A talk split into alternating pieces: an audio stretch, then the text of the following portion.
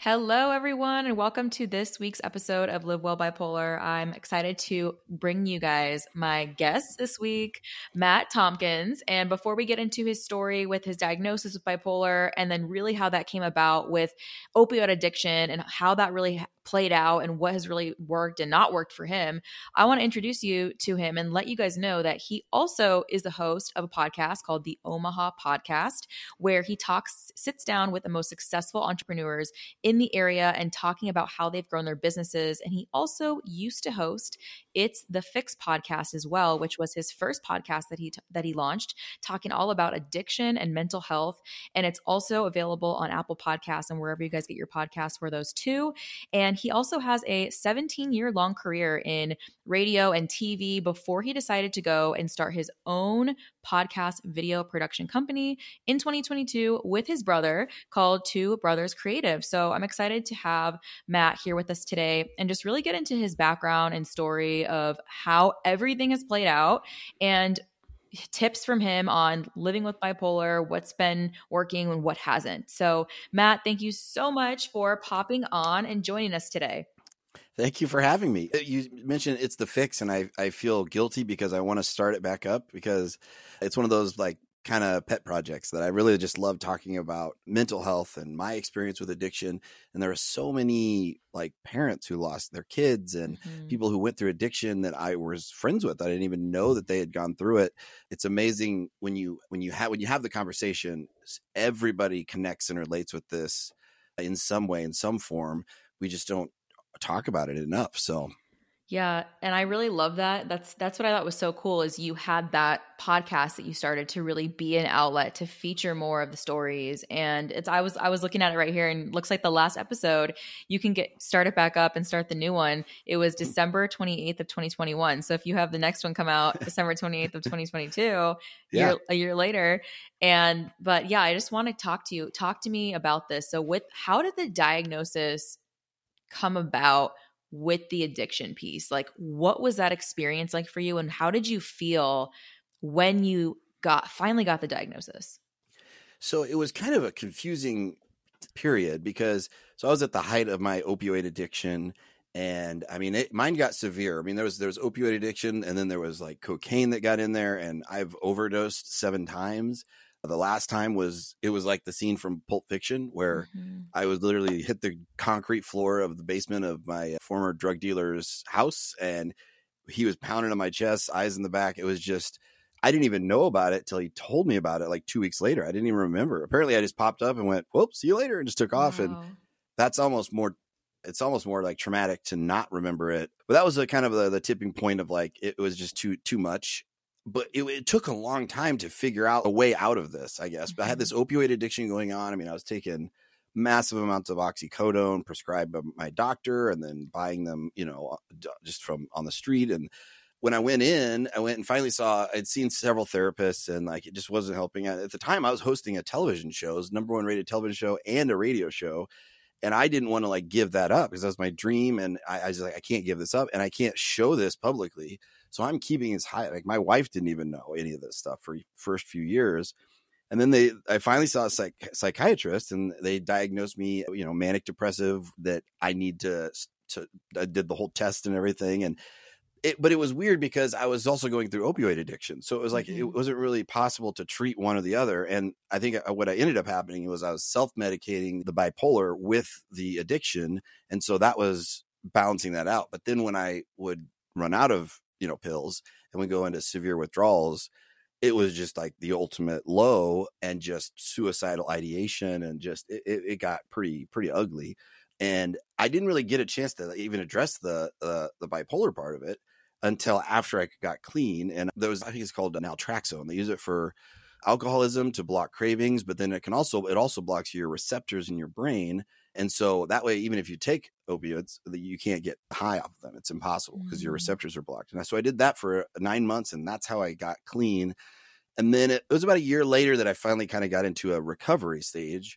And then that's when I was able to start addressing like just the mental health and the you know for me it wasn't so much manic but really se- severe low depression swings that would just it, it would just you know and there was a lot of side effects for my addiction too like my testosterone level dropped to like nothing and there's all these residual effects that you don't expect so it's hard to pinpoint like what's going on with me like i can't mm-hmm. get up off the couch for two days and just so it, it, took a then it was all the medications like i mentioned and when we were kind of chatting back and forth about mm-hmm. it was probably a year of just try this for six months and then hey try this for six months and it, it probably wasn't up until like 20 like yeah probably 2019 into 2019 where i finally had a balance of medications that weren't too much but were enough and then had got my health and fitness back in order and I, I lost about 40 pounds and just started get, getting on that right track, just kind of a lifestyle change. And it was a matter of maybe four months. I did, I started doing the testosterone replacement treatment and it was probably four months. I lost 40 pounds, was just fit, felt great, uh, you know, and, and that was the point where I, I, I, I decided, you know, I'm going to, I'm not going to renew my radio contract. I'm going to start this, this business. So, so yeah, it was a long process though. I mean, it was about eight years of addiction that I went through in total.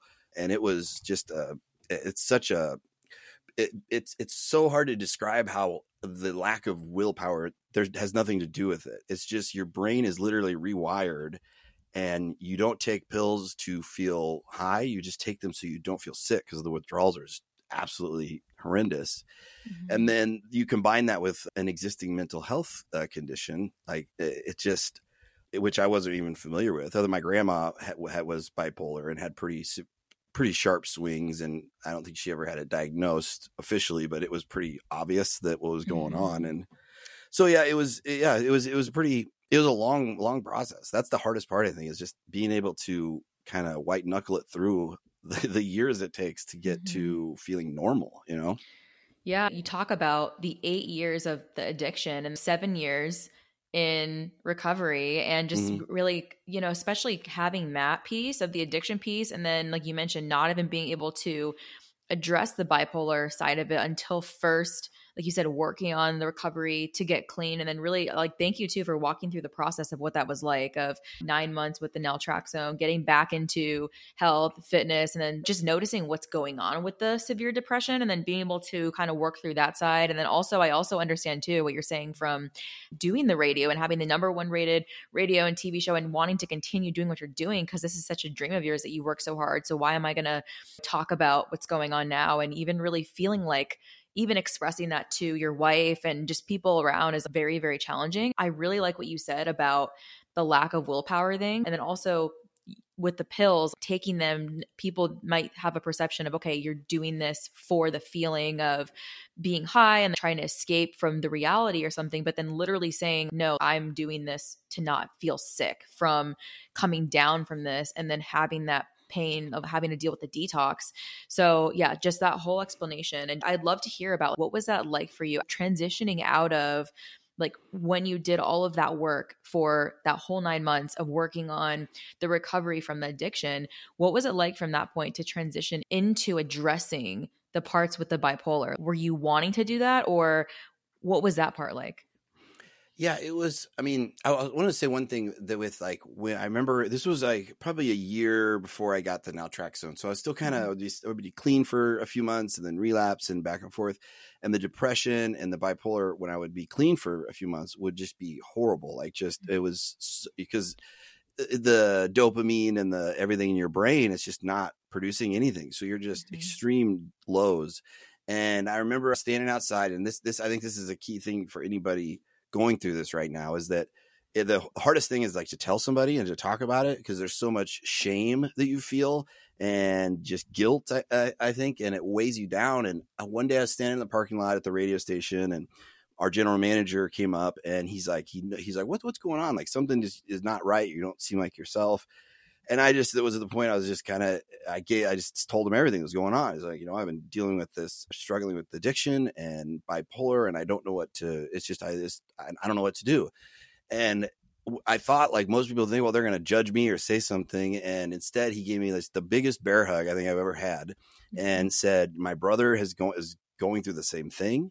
You have you know there's i can't tell you who they are but you have half a dozen people inside who are, have gone to treatment and have gone through this like mm-hmm. you don't have to keep it bottled up and it was the same thing when i told my wife it was it wasn't judgment it was just you know accept like we'll help you and i don't know how to help you yet but you know so i think opening up is like the and just getting it out there is, mm-hmm. you can't do it yourself you can't just you know muscle through it because that that that won't it's not just not a winning ingredient. Mm-hmm. But then yeah, mm-hmm. when I got clean, like there was like a two year period there where I was still really struggling with just I would be depressed and lethargic and no energy, and then it was just it. it I didn't know what was going on. I, I for a while because I was on doing a morning radio show as a new show. They put me on the show, and I felt like Bob Saget playing Danny Tanner. Like I felt like this wasn't really me. It was kind of this this kind of cheesy, gimmicky morning show they wanted, and so I was sitting there, and every time I'd be using the bathroom, I'd be like, "Why am I so depressed? Like, am I depressed because I hate my job, or do I hate my job because I'm depressed? Like, I can't figure out mm-hmm. what the causation is." And it it really was. I had my shoulder replacement surgery, so I was able to start working out, and it was really the exercise in that routine. I think that was like the the turning point for my mental health. Mm-hmm. It was great to lose weight and everything, but like that was the like secret ingredient and I don't know if it was like the it was obviously the exercise is good for you mentally and physically, but it was the routine, having this like consistent routine. That is what it was like a two or three week turnaround. It was really eh, amazing. Like that, uh, I went in, I did tests to find out my what do my hormones look like, what you know my just everything, and figure out what's going on. Get the right plan with my doctor and the medications, and then the the health thing was just it was just like uh, it, it, it kind of was like jet fuel. It was just in a matter mm-hmm. of two or three weeks. I'm like, I feel like a completely different person. And then you're able to actually prioritize and think clearly and have this uh, this plan. Then you, you you regain control of your yourself, right? I mean, that's how you mm-hmm. kind of regain control of what am I going to do today? How am I going to do it?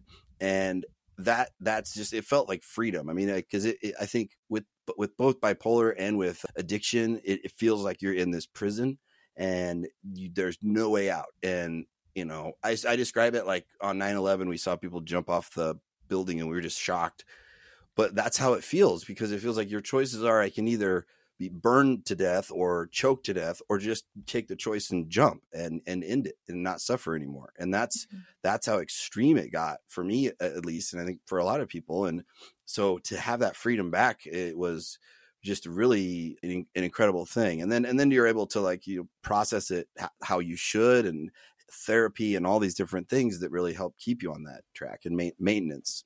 Yeah. Oh my gosh. I love too what you talked about with regaining control and then just knowing that when you bring up the point of not doing it yourself also having the reaction when you're in the parking lot and then literally opening up and saying to to the guy that you're working with and saying like here this is what's been going on i'm just going to share it and really expecting this person to push you yeah. away and just like feel uncomfortable was really surprising to say no i have a brother who's going through the same thing and just really wanting to learn more about it and just support and that's really what i found too because I know talking about bipolar can be nerve wracking, maybe because you don't know how someone's going to react. But then being able to connect and meet someone who's like, hey, I'm struggling with this myself, or, you know, my family member is, or this is what's going on. But I really like how you, you were so in tune with just the awareness piece of when you were doing that morning show just feeling like this is not something that I'm enjoying and I'm feeling like I need to be here and I need to like put on this face and have this kind of character and then really pinpointing that as a something that's contributing to the depression because I feel like sometimes when you're in it, it's hard to even want to to question where it's coming from or like what's going on because mm-hmm. like you're saying it's not like you're choosing not to want to get out of bed or do these things. I love how you describe it, the way that the, your brain chemicals are working, that you can't just pull them together and say, hey, get over yeah. here and do this or I, whatever it is. I right? even like, I'll label it like now. I'll have like moments of like really heightened anxiety mm-hmm. with things that happen at work or just certain conditions come together.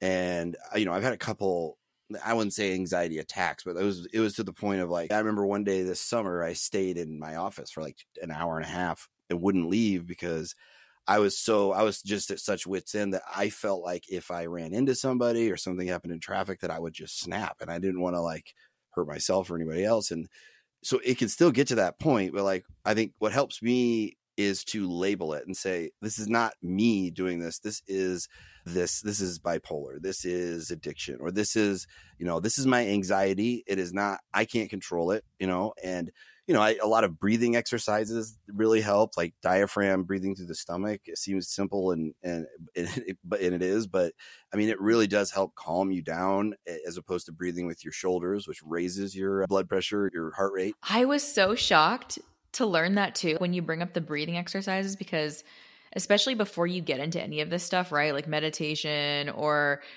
the breathing or getting back into working out and all these routines of thinking that it can't help. So, with that too, like with the breathing techniques and exercises, what is part of your routine now or like what is part of your daily routine now that you've put in there and that you didn't have before that is a staple to really helping you out with maintaining the work you're doing?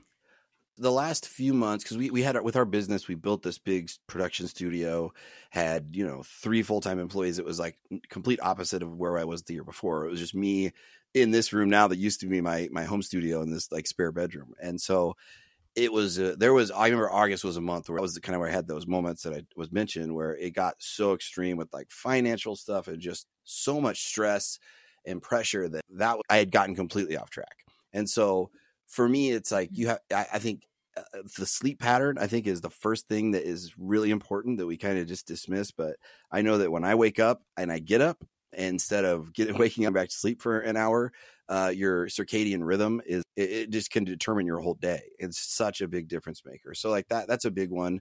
And then like having mm-hmm. boundaries for work and for home. It's easy to just. I'm not saying I'm perfect with this all the time. Like working through the night and doing stuff on my computer and stuff at home, but. Uh, it, it, like calls, like I don't take calls after after six o'clock, and like unless it's family or something, and just setting simple boundaries like that, are they make such a big difference. It really just helps structure your day. That like takes away the anxiety of it you know i mean i probably wouldn't be able to survive without my google mm-hmm. calendar on my phone because i wouldn't know what i'm doing but like uh, it's, it works though because I, I okay i'm doing this i'm doing this and i'm doing this and uh you know and, and i think for this too is like is continuing to talk about it and i probably share wait i like my nickname should be tmi because like I will I'll just start talking about stuff. I mean, like people like I was doing an interview with the mayor of our city, and it was a really heavy episode. It's the fix, and she was talking about her husband lost. She lost her husband to uh, suicide, and I talked about how I mm-hmm. had overdosed seven times, and I'm sitting there thinking like, why am I? T- I'm telling the mayor that I overdosed seven times.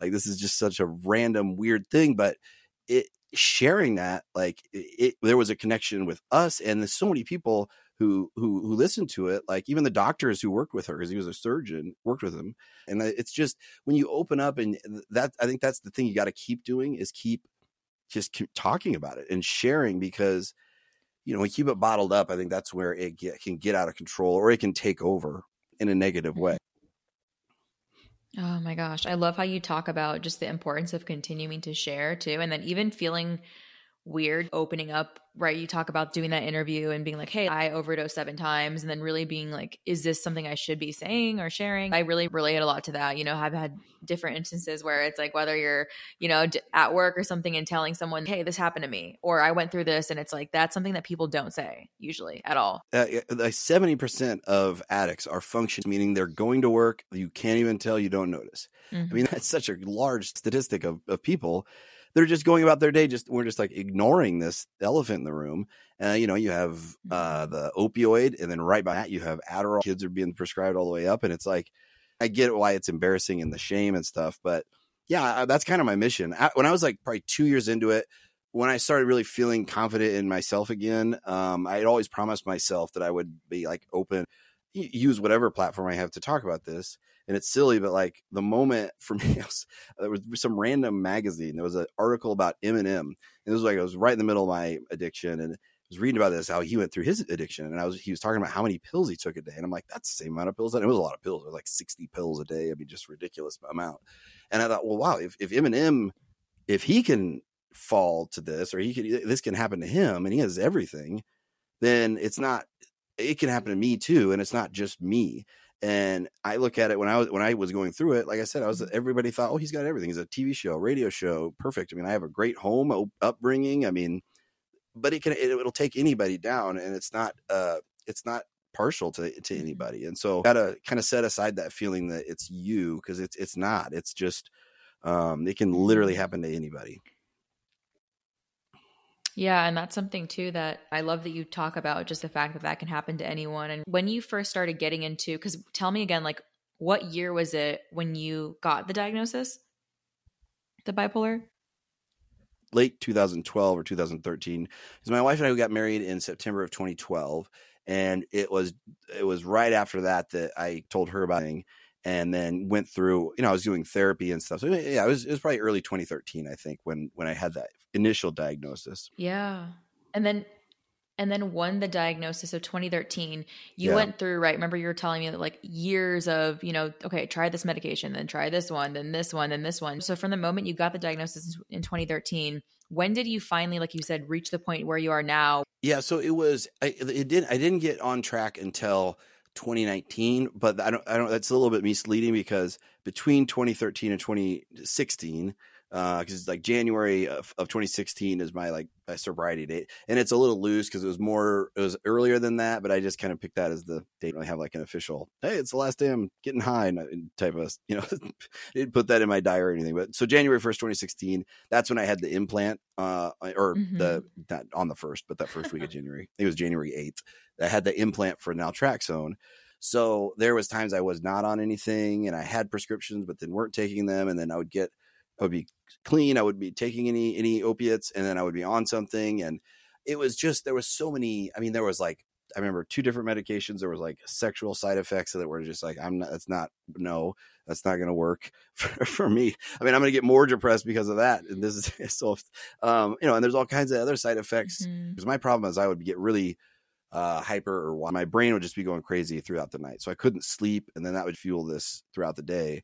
I've tried about literally every medication. I mean, um, legal or otherwise, I guess. But um, yeah, but it took it takes a while, and it's just I mean, it takes like a couple months to even know is this even working, and that's really tough when you know, hey, I could just take this other thing, self medicate, and I'll be fine today. Um, so it's, it is really challenging to to go through that, and I wish there was a better Mhm. process. It's unfortunate that it takes that much Mhm. time. Yeah. Well, no, thank you so much for just opening up like about the timeline too cuz I know you mentioned like having the diagnosis at in 2013 and then really like this like sobriety date January 8th of 2016 and then from literally that period from 2013 to 2016 you know self-medicating trying these different medications all the combinations and like not finding the balance but then finally a little bit before 2019 feeling on track having what is working for you and really being able to get into addressing that because I feel like it is hard like you mentioned going through that journey of what Yeah. what's working like is this even the right diagnosis we don't know just do this or try it and like really feeling isolated by that because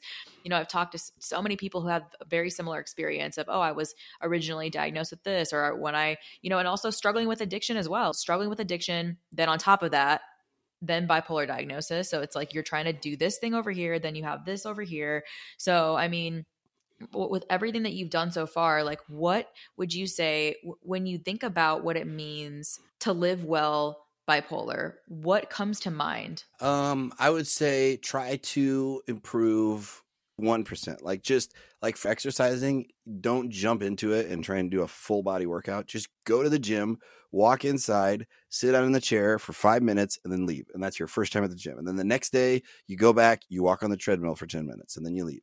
And you slowly build up this habit, these healthy habits, and this routine where it feels natural, it feels comfortable.